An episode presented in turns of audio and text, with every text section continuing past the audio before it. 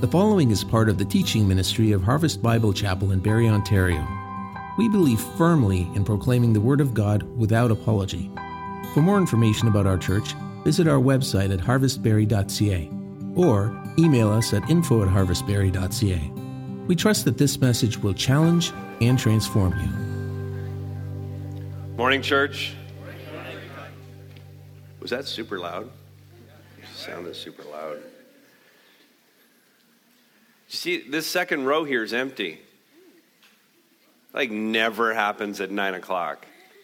So I'm just wondering who wants to come down and fill those chairs for me, because I'll, I'll wait. I'll wait. Oh.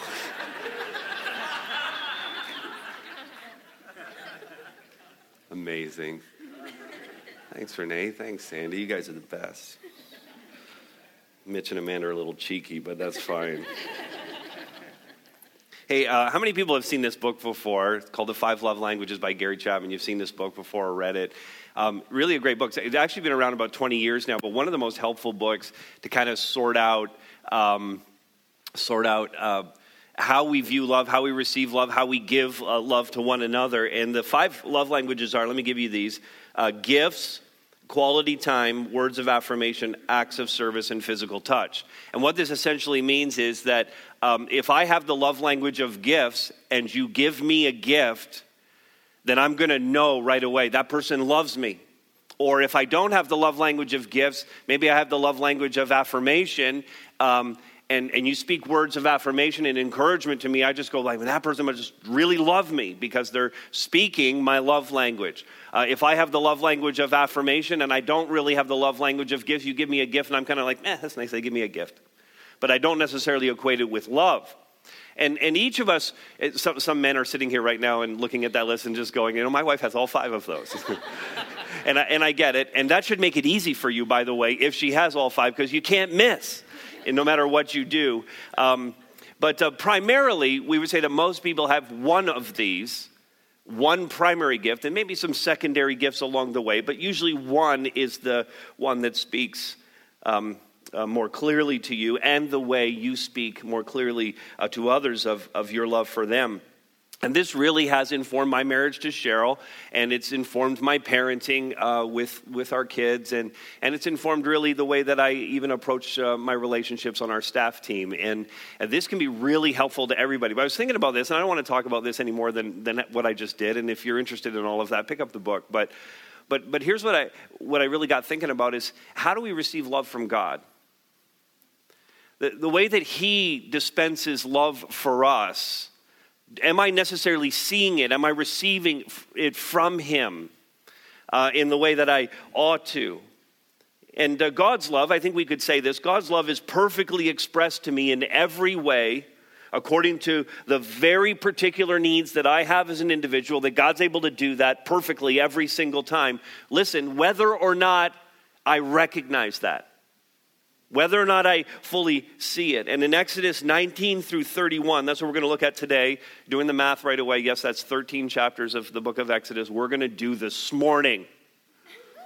A Christmas miracle before Christmas. well, in these chapters, we have a deeply moving expression of the love of God, multiple expressions of the love of God, but listen, not necessarily in the way that we would automatically think. And God says to the people in uh, the early part of chapter 19, we're going to look at it, that they are his treasured possession. That he's going to make them his treasured possession. And the promise to them, they were the people of God, becoming the people of God, were the people of God today. The, the, the sentiment from God is no less true today of you that you very much are, and I want you to hear this loud and clear. If you don't believe it now, I hope you believe it by the end of this message that you are, without a doubt, God's treasured possession. And everything He's going to say in these 13 chapters, every word of it is pointing to that fact. And I hope that you can hear it from Him and receive it and know today, uh, beyond a doubt, that you are loved. so let's uh, pray and. Um, and then we'll start working through what we have in front of us. Father, thank you. uh, for meeting with us and uh, bless these uh, moments together.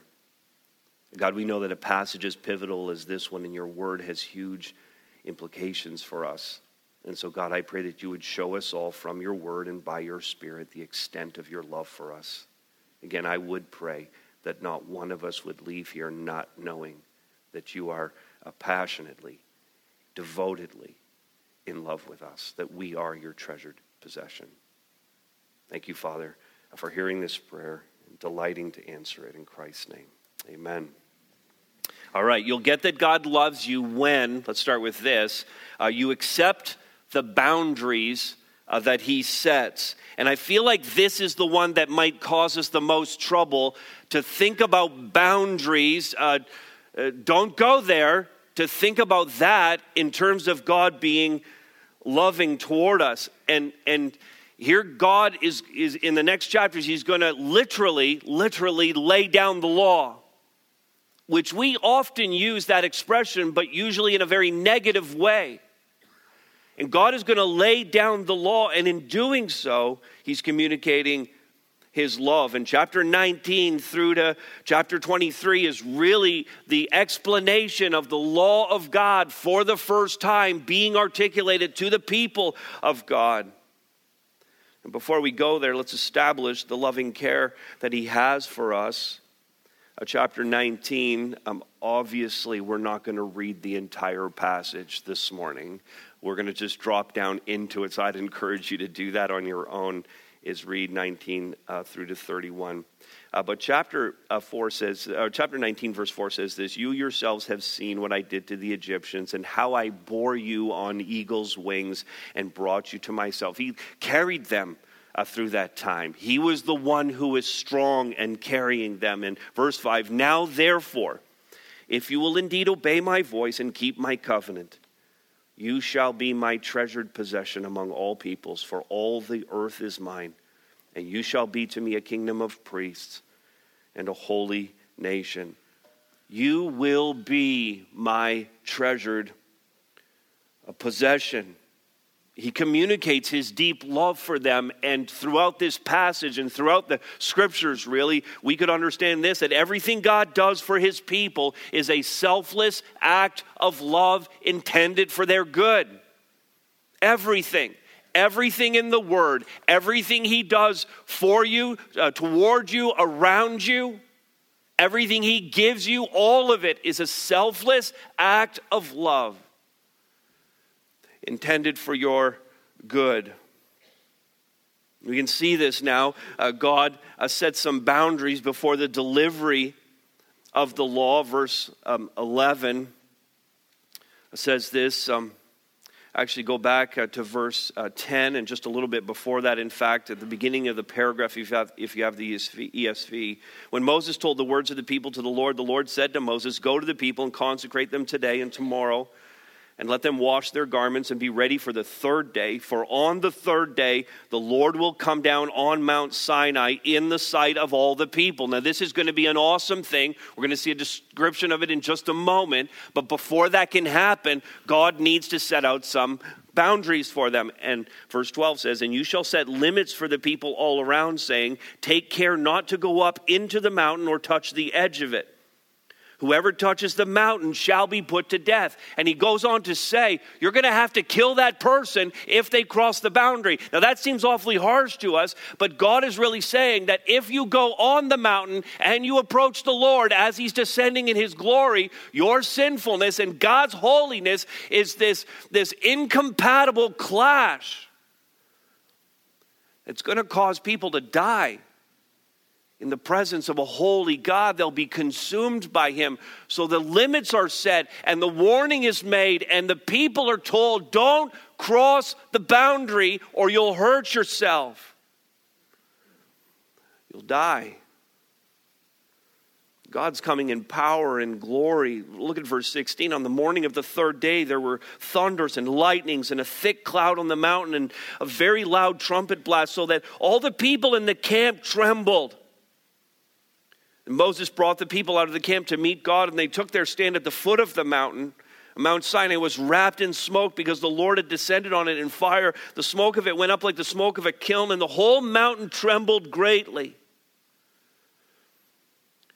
And as the sound of the trumpet grew louder and louder, Moses spoke, and God answered him in thunder.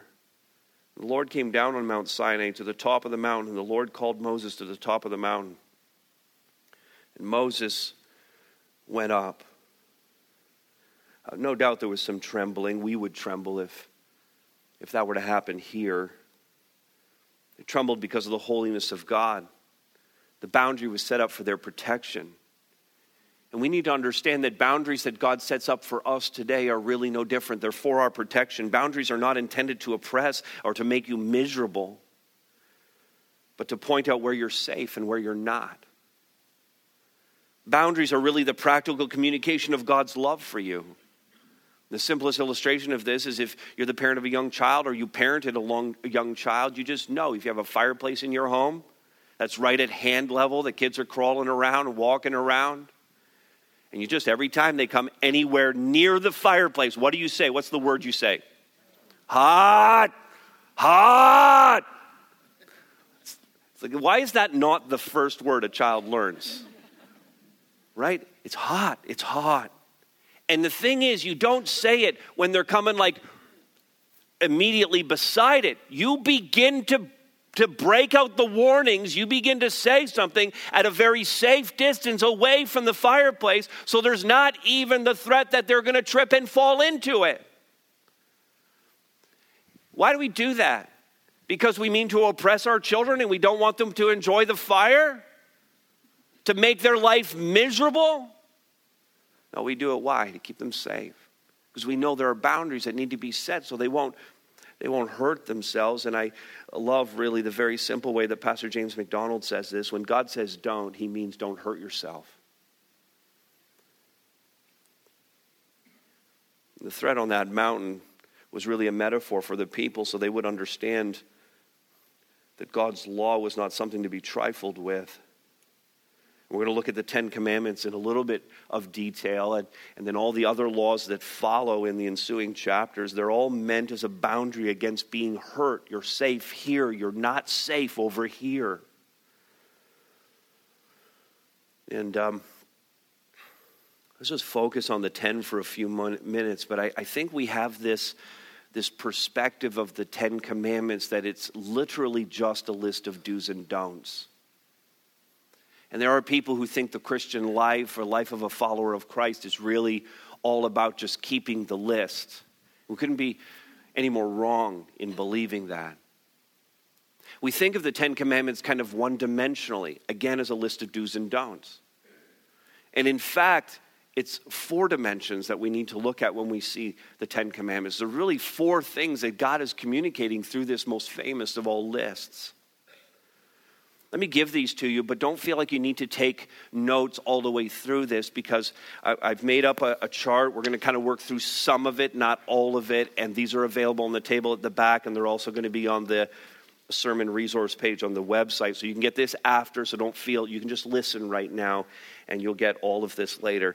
Here's the four things that the Ten Commandments do for us. Number one, they reveal God's character. They're saying something about who He is. God is saying, You don't know me very well yet. Let me tell you who I am by giving you this list of 10 things that are super important to me.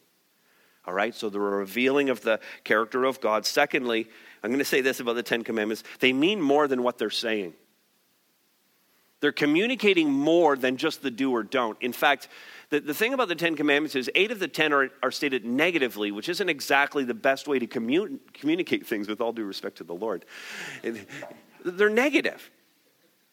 But really, there's very much a positive thing that comes out of the negative. That's what I mean by saying that they're communicating more than what they say. And I'll illustrate this in just a moment. We're going to work through a couple of them. Here's the third thing they warn us about the consequences of not following his ways and the, thir- the hurt that actually threatens us if we step over the boundary. Okay, so they're, they're a warning to us. And then, fourth, so encouraging, they're an impossible standard. They are an impossible standard to keep. In fact, people who say, you know, I know that I'm good with God because I keep the Ten Commandments are guilty of the ninth commandment. You know where I'm going with that. No, you haven't kept the Ten Commandments. No one's able to keep the Ten Commandments. In fact, jot down this reference, Romans uh, 4 and 5. If you read those two chapters of Romans, you're going to see what the Apostle Paul says about the law, about the entirety of the law, which includes the Ten Commandments. And he really says that the law was given for this reason to, to increase the trespass. That's what he says. In other words, God gave the law so that we would know where the boundaries are so that we could actually be saved. Because we are sinners, but there was nothing written down to actually define what sin was.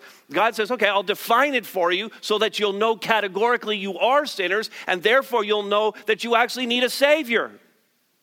Without the law, without it being written down, we'd all be wondering, I wonder if that's sinful or not. God says, I'll, I'll make it clear to you. That's what the that's what the law does for us. And so those are the four things. We're going to see all of that. So here's how that plays out. This plays out. Let's work through a couple of examples uh, through the uh, Ten Commandments. These are, of course, in chapter 20, beginning at verse 3. The first one is, uh, You shall have no other gods before me. So the commandment is no other gods. And what God is saying about himself is he's the only God. He's talking about the exclusiveness of who he is. Uh, you can go ahead and worship some other small g god, and there are literally, if you just think about Hinduism, there are literally hundreds of millions of different small g gods, but none of them are legit, none of them are real. There is only one. That's what God's saying here. I'm, I'm not just one God among many, I'm the only one.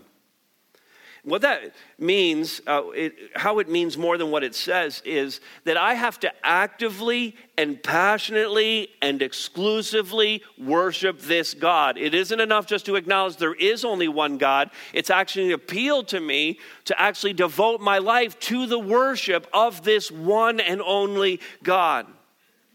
And the warning it communicates is that worshiping other gods severs my relationship with the one true God. If I go after a different God, then I am not for this one. I can't have it both ways. And the impossibility of it is this I have a divided heart. And it's so hard for me to be exclusive to one. And even if I am a follower of Christ, I can find myself on almost any day of the week being drawn away to the worship of some other small g God in my life. And I see a number of you nodding, so you know what I'm talking about. Well, the second commandment, no idols, is really like it. Um, the first commandment is the object of our worship. Uh, the second commandment is about the mode of our worship. The first about the who of our worship. The second commandment, the how of our worship. He wants me to worship him in a specific way. That's what God is saying about himself. You, you can't just make this up. There's a certain way that I want you to approach me. And when you look at the meticulous detail, maybe you've read Exodus before and you go like, why all the detail about the tabernacle? Why all the particulars about the sacrificial system? Why was it so particular? Because God had a certain way that he wanted his people to approach him. That's what God's saying about himself, how it means more than what it says. I must learn how to worship him according to his word. I, I can't make this up. I run across uh, followers of Christ all the time who are, who are uh, saying that it's okay to be a believer. I believe in God. I'm just not uh, willing to be part of a church. I'm going, well, I, I don't really think you have that option.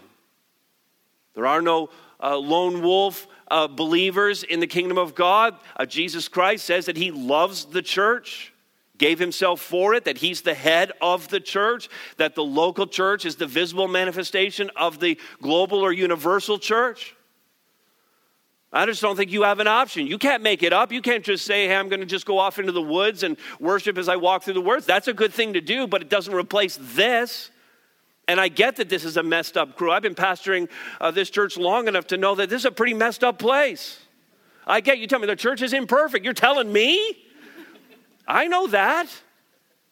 It's filled with people. We mess up all the time. We mess up with each other. We mess up with the Lord. That's great. We're all broken. I figured it out. It's, it's come join. You'll be perfect. Can't just make it up. The warning it communicates anything I cherish more than God is an idol. It shows where my heart is. And the impossibility of it is this I, I just struggle day by day to worship in spirit and truth. I really do. There's so many distractions in my life, and I often want to do it my way, not His. Are you getting this? Is it coming together? How the Ten Commandments are communicating far more than a list of do's and don'ts. Third, the uh, third commandment, the misuse of the Lord's name, it's in verse 7. Shall not take the, Lord, the name of the Lord your God in vain. And we've most often um, we've most often associated this with cussing. Not, it's not really about cussing. It's more about using his name flippantly. And what God's really saying about himself is that, that I want honor to come my way, that I am the creator and the God. I am your savior. I'm the one who loves you. No one else exists, and I, honor should come this way, and you ought, ought to be honoring me. And what it means, why it means, or how it means more than what it says, I must profess this isn't just about not saying certain words we're not taking this verse and applying it to, you know, an F bomb or an S word. It's, it's not even exclusively about swear words that include the Lord's name, which is abhorrent to me and ought to be abhorrent to you. But we limit it so much if we just keep it in that little bracket. And I think we're, we may never use the Lord's name as a curse word, but we're often guilty of using his name flippantly. Saying we're going to do things in his name that we never do. That's this commandment. So, how it means more than what it says, I, I, have to profess my devotion to the Lord, which we've sought to do here today. I must speak and sing his praises. I must tell others about him. We use the name of the Lord vainly when we say we're a follower of Christ, but we never have any desire to actually speak of Him.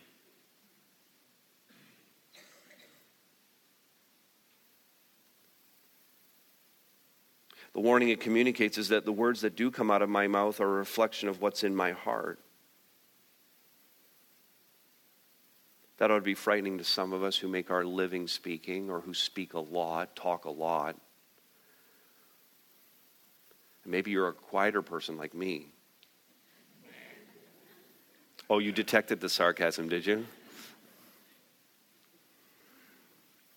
The impossibility of it is the tongue is a restless evil. How many of us know that truth? All right, let's. Um, the fourth commandment is take a Sabbath rest. The fifth commandment is honor your parents. The sixth commandment is no murdering. We could say a lot about all of those. It'll all be on the handout. The seventh commandment, no adultery. Let's talk about this. Verse 14 says simply, You shall not commit adultery. And what God is saying about himself here is that he is one, and the male and female are both created in his image. That male and female together are a more perfect representation of the image of God. And how it means more than what it's saying here is that I must see sex as holy and beautiful and for marriage. And my covenant relationship is a picture of oneness. And that says something about the Lord. And the warning it communicates is that sex outside of monogamous heterosexual marriage produces a world of hurt. That sex outside of the boundaries that God has provided us is a violation of the image of God that He has made us.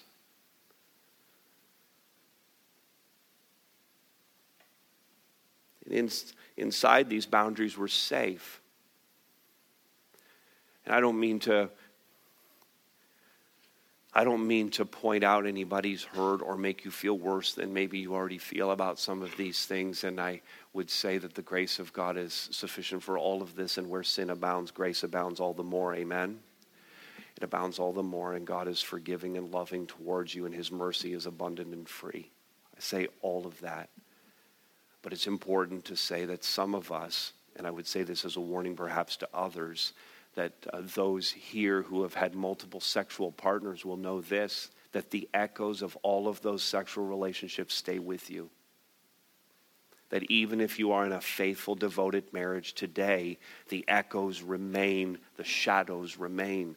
And that's why God says, just inside marriage, keep it for inside marriage, and you're not going to have all of that baggage carrying into marriage. I hope I don't need to tell you that the solution to the, the problem of sexually transmitted diseases, the solution to that is don't have sex until you're married. If both parties commit to that and you only ever have sex inside your marriage, you're never ever going to have to worry about an STD. There's a world of hurt outside of the boundaries that God sets for us. We're speaking of adultery. How many wrecked marriages, how many children of divorce carrying around the pain and hurt and the ongoing consequences of failed relationships. Now, I, I recognize that the kind of, of teaching that I'm talking about right now, I had a conversation not two weeks ago with someone who was a visitor to our church and said, Do you really believe this? Is this really your sexual ethic? And I said, It really is. And I get that it sets us out from the society and makes us weird. I get it. But God set the boundaries and He said, inside here, safety. Outside, a world of hurt. And I would just say this the impossibility of it in the highly sexualized culture in which we live, it is all but impossible not to lust, not to fall into some kind of sexual sin. Certainly, we can find victory over this over time, but no one's going through an entire life not falling victim to this in some way. Let's just deal with this last one no stealing, no lying, no coveting of the last three, no stealing. Verse 15. What God is saying about himself is that um, he owns everything in heaven and on earth. If you steal from someone else, you're stealing from him. He owns it all and how it means more than what it says. I must respect the property of others and hold loosely to what I own. I said to Cheryl, even before I kind of got to this and knew that this is the way I was going to present it, I said to Cheryl just this week, you know, we own more than half our house now, which is always a big deal, right? If you're a homeowner and you're looking at your mortgage statements, you go, like, we own more than half our house. How cool is that? The bank owns the other, whatever, 40% of it right now. But, but it's that whole idea that we own it, that somehow it's mine. That Cheryl and I together have been making these mortgage payments all of these years, and we've been working hard to kind of be able to do that. And on that day, we hope to burn the mortgage and say, Now this house is ours. And in fact, we know it is not ours.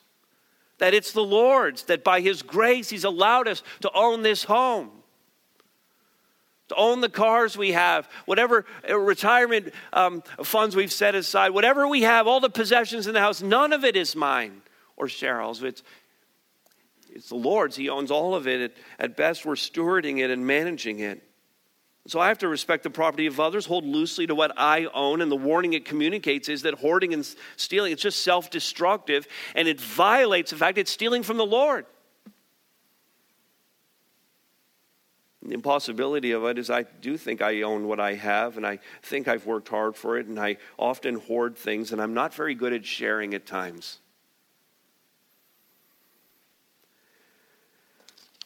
Well, I hope that's helpful to you, and um, we could spend a lot more time on and all of that, and all that to say, when you accept the boundaries that God has set for you, I hope you get that God loves you. I hope that you get that God loves you.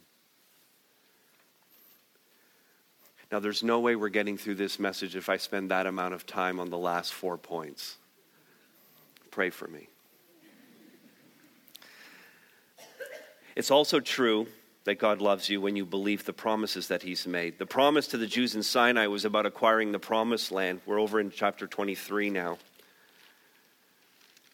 He'd made them a promise of of um, acquiring the promised land. Of course, he's set before us the promise of eternity, that eternal promised land of glory and living with him for all eternity. We are bound for glory. And here are some promises that he makes to them here. Uh, Verse 20 of chapter 23 Behold, I send an angel before you to guard you on your way and to bring you to the place that I've prepared. Pay careful attention to him and obey his voice. Do not rebel against him, for he will not pardon your transgression, for my name is in him. But if you carefully obey his voice and do all that I say, then I will be an enemy to your enemies and an adversary to your adversaries. Go down to verse 29. I will not drive them out from before you in one year, lest the land become desolate and the wild beasts multiply against you. Little by little I will drive them out from before you until you have increased and possessed the land. And I will set your border from the Red Sea to the Sea of the Philistines, and from the wilderness to the Euphrates, for I will give the inhabitants of the land into your hand, and you shall drive them out before you. Now, three promises that God makes in these verses. Let me give these uh, to you uh, He's going to keep you safe along the way. I want you to think about your journey. All of this is in the context of their journey. It's no different for us. Uh, whatever God has for you, whatever's coming up along the way, He's going to keep you safe along the way. He's going to send His angels to guard you. His Holy Spirit is going to be with you. He's going to, if you stay on the journey, not turning to the right or the left, God's going to be with you every step, no matter what circumstances you face, no matter how dangerous it's going to seem to you. God's going to keep you safe on the way. He's never going to let you out of his sight. And he's going to conduct you right to the very end when you will be in his presence forever. That's one great promise, wouldn't you say? And a second promise, he's going to fight uh, their battles. He says he's going to fight their battles. He's going to fight your battles too. Verse 22. Whatever enemy comes against you, it's God's enemy. Whatever adversary you face, it's God's adversary. God's going to keep you safe. He's going to protect you from your enemies and fight your battles. And third, He's going to give them, the, the people of Israel, and you, only what you can handle along the way. He's never going to give you so much that you're going to be overwhelmed by that. He only gave them so much of the land. He gave it to them piece by piece because he knew they weren't numerous enough to inhabit the entire land that God was providing them. And if all of the people had been pushed out miraculously by the Lord and the Jews had come in, they, they, they would have been so sparsely scattered across the whole land, there's no way they could have occupied it. And God knows that. God's going to give you only what you can handle today. He's not going to give you any more than that. He's not going to overwhelm you. He's going to keep you and give you only what you can handle in the immediate. Now, having someone promise you these things, as, as great as these really are, wouldn't you say that that's an amazing communication of His love? If we could believe the promises of God, then we would be saying to the Lord, We get that you love us. There's no doubt about it. 2 Corinthians 1:20 all the promises of God in him are yes and in him amen. So be it. It's going to happen. Take it to the bank. God's made the promise. Then look at this one commit to the covenant that he's established. You'll get that God loves you when you commit to the covenant that He's established. There's already been some talk about covenant. We're over in chapter uh, 24 now. But after giving of the law, which has already happened, and again, I'm going to encourage you to read that on your own, He gives them the law, but now He needs to affirm the relationship. He's going to establish a covenant with the people. Verses uh, 7 and 8 here of chapter 24 he took the book of the covenant, this is Moses, and read it in the hearing of the people, and they said, All that the Lord has spoken, we will do, and we will be obedient. So God said everything, He's laid out the law, and then the people make their pledge to establish the covenant. And it's there's a lot of bravado here. There's a lot of maybe just like aspiration. We really want to do this. Of course, we know the story. If you've read it, if you if you've read ahead, you know that how how good are they at keeping this? Yeah, not, not very. It's not unlike us. That we make a pledge to the Lord. We're going to follow you, Lord. We're all in, pledging our life to you. Where you go, I'm going to follow you. And then, and then it becomes a little harder. And we fail. Moses took the blood, verse 18. Moses took the blood and threw it on the people, and he said, Behold, the blood of the covenant that the Lord has made with you in accordance with all these words, and the covenant was established with the people. Now, I would just say we're not especially good at covenants. In fact, I, I, think most of us would be hard pressed to really understand what a covenant really is. So let's spend a moment there and understand the concept of covenant, what God is really saying to us. A covenant is, it's not a contract. That's not a synonym for covenant. A contract is really uh, two people coming together, two parties coming together, and having a list of terms that they're both going to fulfill. And if one party does not fulfill the terms of the contract, then the contract is, is rendered void.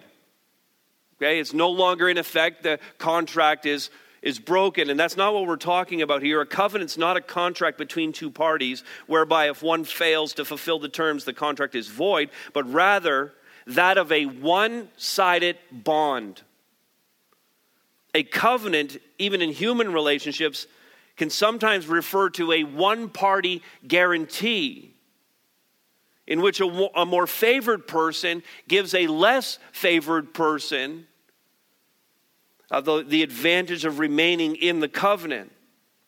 Now, this doesn't mean that there aren't obligations. There are still obligations that go both ways. In the divine covenant with God, there's no doubt that we're still required, the obligations we have are still required to be obedient. We're still required to exercise a faith in the Lord. But even obedience and faith, they point to a salvation whose benefits are guaranteed by God. God Himself guarantees both sides of the covenant. As a matter of fact, they're secured by Jesus Christ, that through Him the covenants are actually, the full covenant is actually fulfilled. And what I, what I mean by this is, is God's the one fulfilling the covenant top to bottom.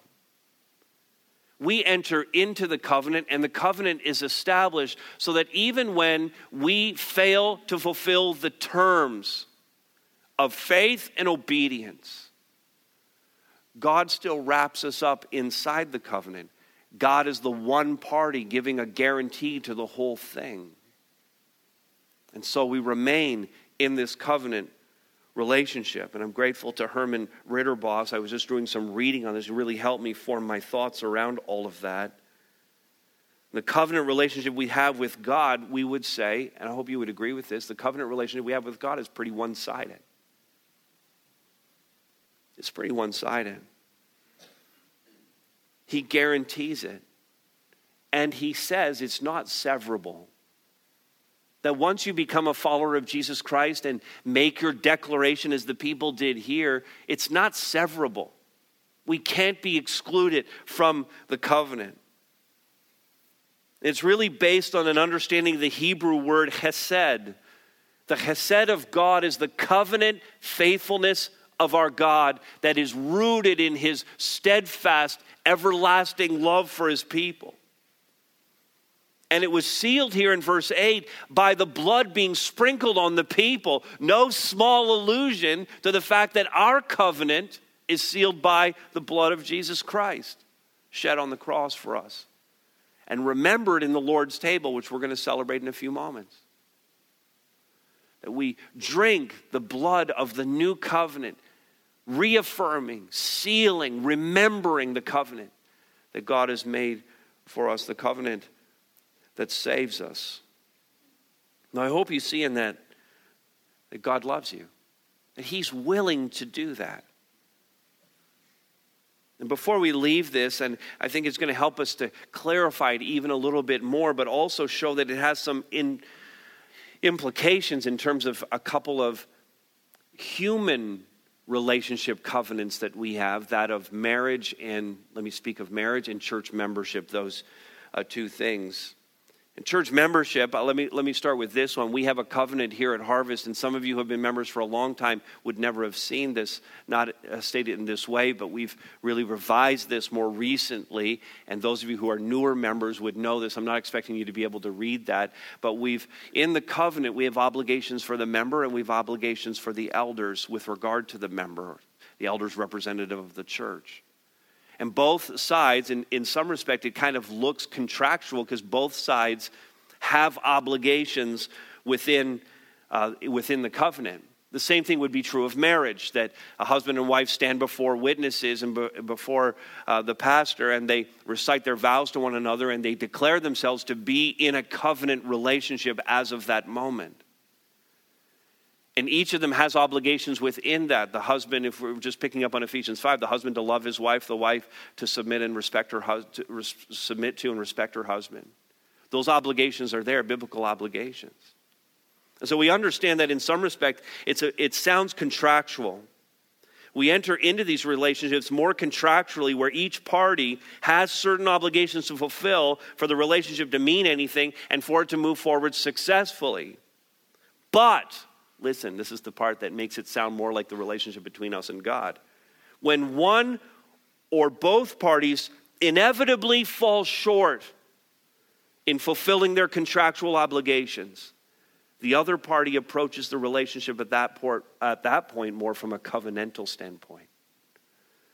Unilateral perspective, whereby they persevere in the relationship so that it doesn't fall apart. In other words, if in a marriage a husband sees that his wife is not fulfilling her role as a wife, or she steps out and she has a relationship with another, now, according to the more contractual aspects of, of what we do in marriage, and according to what the Word of God says, he would have every right to divorce his wife, to say that the, the covenant was, was severed and it's over. But if he acts in a more divine way, if he sees the covenant as representing at times this one party guarantee, then he wraps the covenant around his wife and he says, even though this violation has occurred, I'm going to work for this marriage. We're going to keep this marriage together we're going to honor together the covenant, even if it's a little one sided right now. That applies to church membership, it applies inside marriage, it applies to any covenant. And really, the call upon us is this to be more divine, to be more like the Lord in how we approach all of these relationships. It's what God does for us. It's what we ought to be aiming to do together as we grow in Christ's likeness, as we seek to become more and more like Him. So God wants you to be committed to the covenant relationship with Him by faith and obedience to Him, and He wants that because He loves you, and I, I hope you get that. Ready for the next one? All right. Feel like you've had enough? I kind of feel like we've had enough, but I got two more to go. So, a drawdown on the access that He's provided.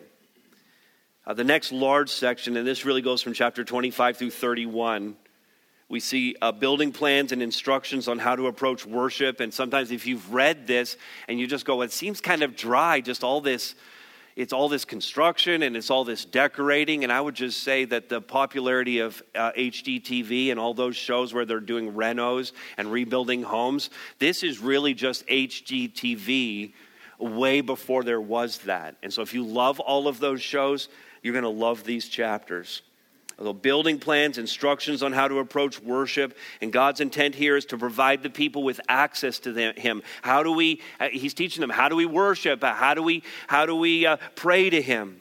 How do we speak to Him? And notice how it plays out here in the text, how it plays out for us as individuals. Again, chapter 25, the first a uh, few verses here. The Lord said to Moses, Speak to the people of Israel that they take for me a contribution from every man whose heart moves him. You shall receive the contribution for me, and this is the contribution you shall receive from them gold, silver, and bronze, blue and purple, and scarlet yarns, and fine twined linen, goat's hair, tanned ram skins, goat skins, acacia wood. Oil for the lamp, spices for the anointing oil, and for the fragrant incense, onyx stones and stones for setting, for the ephod and for the breastpiece, that's part of the priestly garments and let them make me a sanctuary that I may dwell in their midst, exactly as I show you concerning the pattern of the tabernacle and of all its furniture, so you shall make it. So, this is how this plays out. The people wanted access to God, God wanted to provide it for them, but they needed to start out by doing this, giving what they, whatever they needed to give, they needed to do that in order to get access to Him. And God is really saying to us, you want that? Then be prepared to give whatever you need to give to get it. Give your very life to this. And the people give this offering. It literally was a physical offering. We need your gold, we need your jewels, We, we need your, your fine linens. We need everything to be able to create the tabernacle. We don't have any resources, there's nothing in the bank. Uh, if, if you don't give it, we're not able to build it.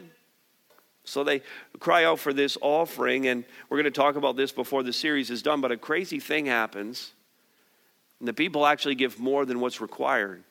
Later in Exodus, we're going to look at this. They give more than what's required. And Moses actually has to go back to the people and say to them this words that have never been spoken in a church before Stop giving. Stop giving.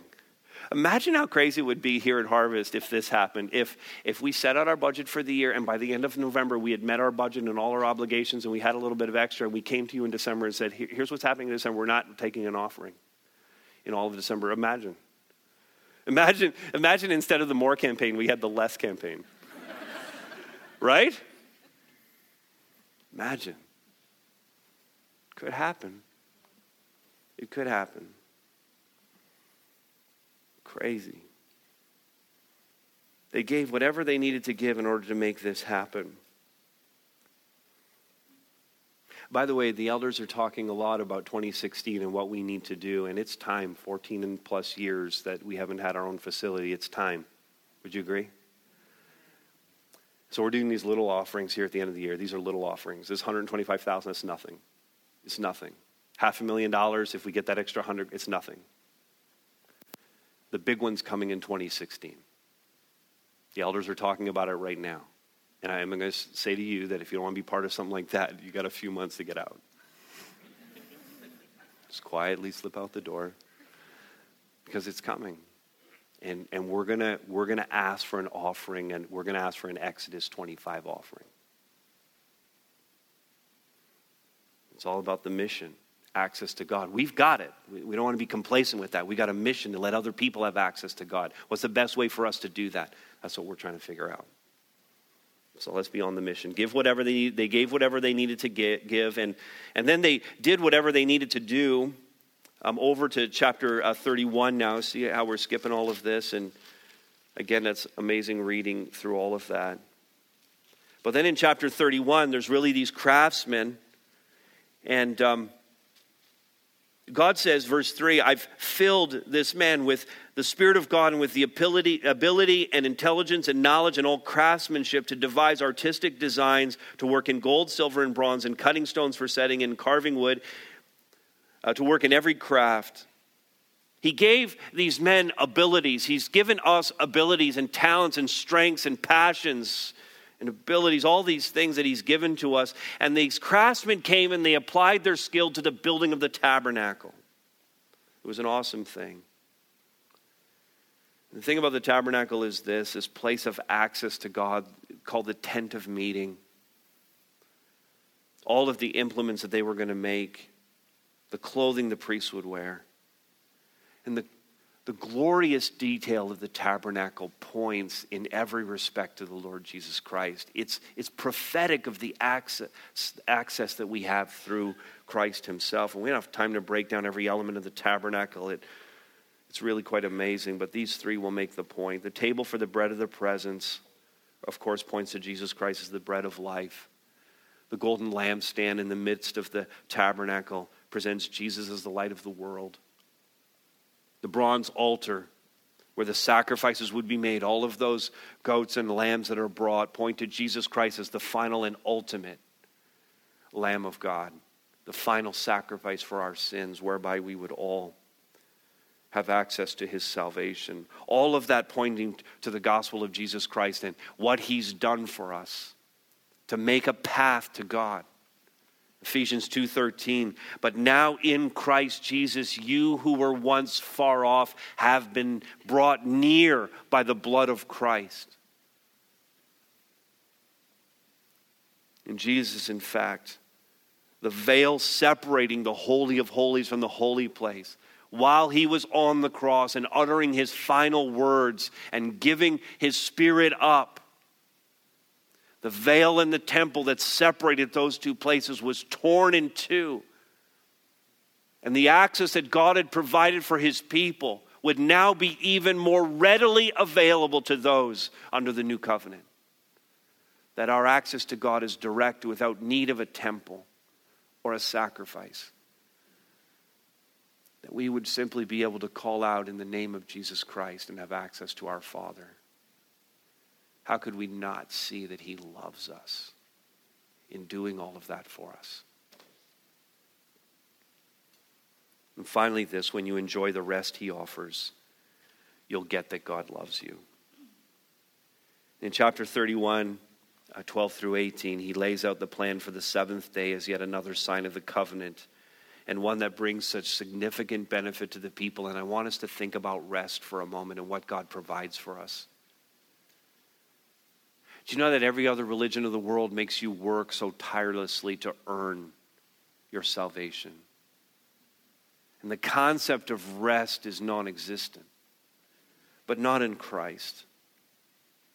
Imagine a God who says to us, You don't have to work today. Work six days, but you don't have to work today. In fact, stop working and rest and reflect and consider and rejuvenate yourself and recharge yourself. You don't have to work today, just rest. Imagine a God who says, You don't have to strive after your salvation, just rest in me. Imagine a God who says, You don't have to worry about your future, rest.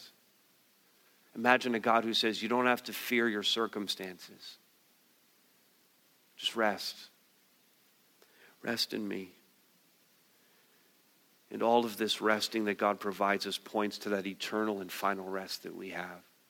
Can't wait to get there and be with my God.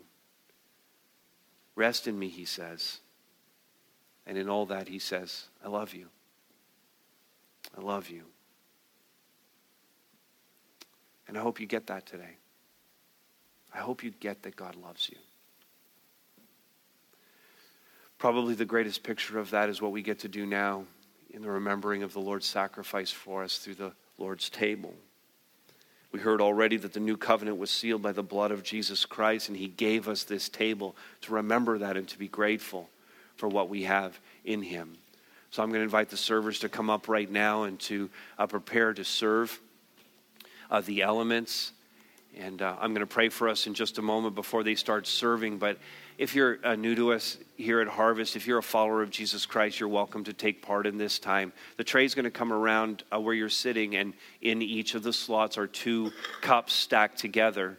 Uh, the bottom one has the bread in it, and the top one has the juice in it. Just take both those out and just hold on to it till everybody's been served, and then I'll lead us to take it together. Let me pray for us, and then the servers will begin. Father, thank you uh, for this time. And Father, again, let me just say how grateful we are for your love for us. It certainly transcends any love that we have for you. Thank you for binding us together in covenant.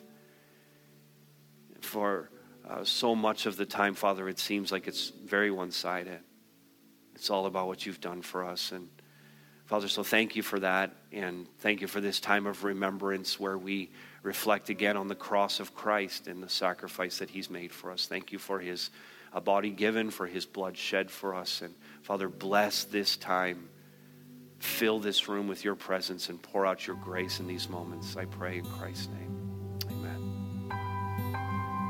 Thanks so much for listening. We always love hearing about the work God's doing in our listeners. If God's been doing a work in you, send us an email at info at harvestbarrie.ca. And remember, you are loved.